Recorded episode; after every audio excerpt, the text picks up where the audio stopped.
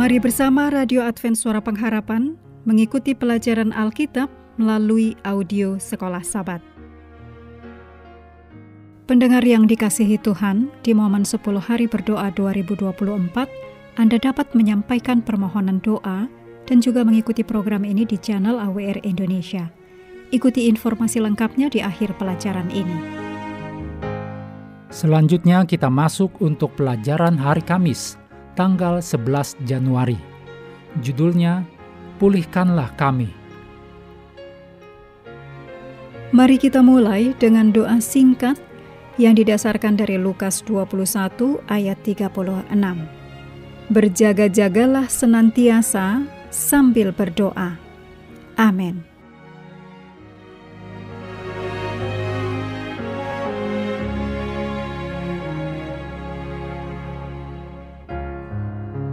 Dalam Mazmur 60 ayat 1 sampai 7, perikop doa memohon kemenangan.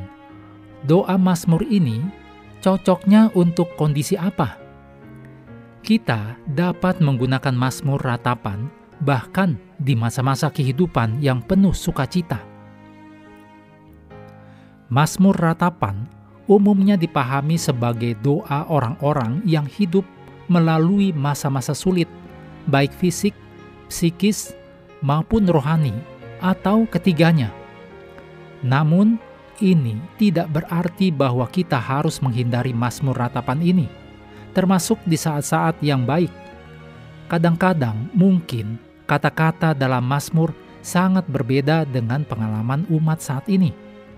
Maksudnya, Mazmur ratapan tetap bisa bermanfaat bagi umat yang tidak dalam kesulitan. Pertama, Mazmur ratapan dapat membuat kita lebih sadar bahwa penderitaan adalah bagian dari pengalaman umum manusia, dan itu terjadi baik pada orang benar maupun orang jahat. Kitab Mazmur meyakinkan kita bahwa Tuhan memegang kendali dan memberikan kekuatan dan solusi pada saat kesulitan. Bahkan dalam Mazmur ini, sekalipun di tengah kesusahan, seperti dalam Mazmur 60 ayat 4, engkau telah menggoncangkan bumi. Pemazmur menunjukkan pengharapan utamanya, yaitu pembebasan Allah. Kedua, Mazmur Ratapan mengajarkan kita belas kasihan terhadap yang menderita. Saat mengungkapkan kebahagiaan dan rasa syukur kita kepada Tuhan, terutama di depan umum, kita harus memperhatikan orang-orang yang kurang beruntung.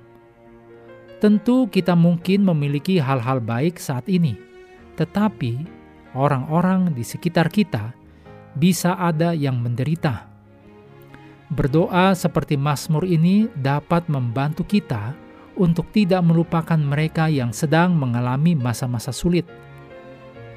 Kitab Mazmur harus membangkitkan dalam diri kita belas kasihan dan keinginan untuk melayani penderitaan seperti yang Yesus lakukan.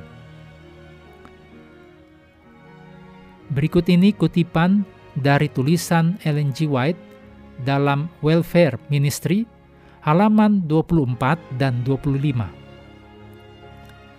Dunia ini adalah tempat tinggal penderitaan kusta yang luas, tetapi Kristus datang untuk menyembuhkan orang sakit, untuk memberitakan pembebasan kepada para tawanan iblis.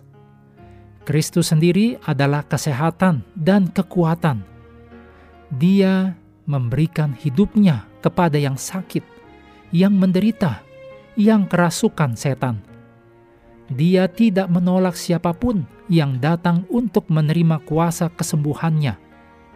Kristus tahu bahwa mereka yang memohon pertolongannya telah membawa penyakit kepada diri mereka sendiri.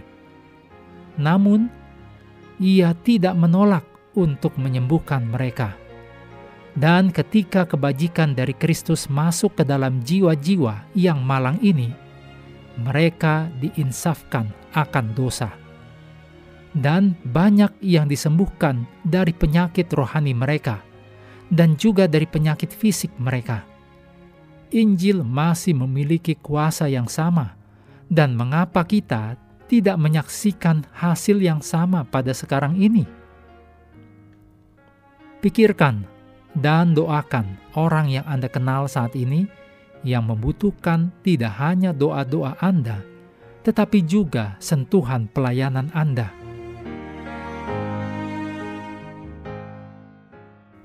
Mengakhiri pelajaran hari ini, mari kembali ke ayat hafalan Lukas 11 ayat 1. Pada suatu kali, Yesus sedang berdoa di salah satu tempat. Ketika ia berhenti berdoa, berkatalah seorang dari murid-muridnya kepadanya, "Tuhan, ajarlah kami berdoa, sama seperti yang diajarkan Yohanes kepada murid-muridnya." Informasi program 10 hari berdoa dilaksanakan di YouTube channel AWR Indonesia mulai 10 Januari. Untuk menyampaikan permohonan doa, silahkan kontak 0821 1061 1595 untuk SMS dan telepon atau admin WhatsApp dan Telegram 0816 1188 302.